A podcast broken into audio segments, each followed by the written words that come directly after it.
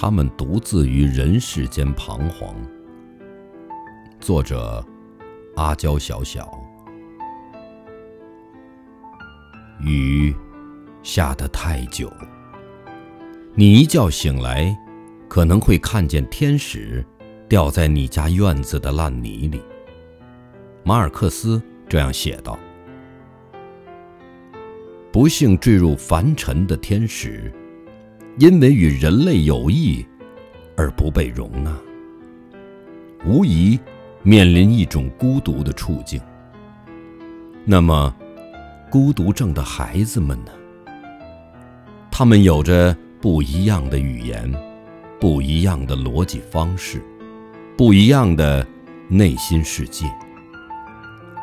他们阴差阳错地来到这个世界，无法融入这个陌生的秩序和规则，受到正常人的不理解和歧视，受到至亲至爱之人的冷落和抛弃，独自于人世间彷徨。辛与辣咽下去，酸与苦从眼睛里流出来。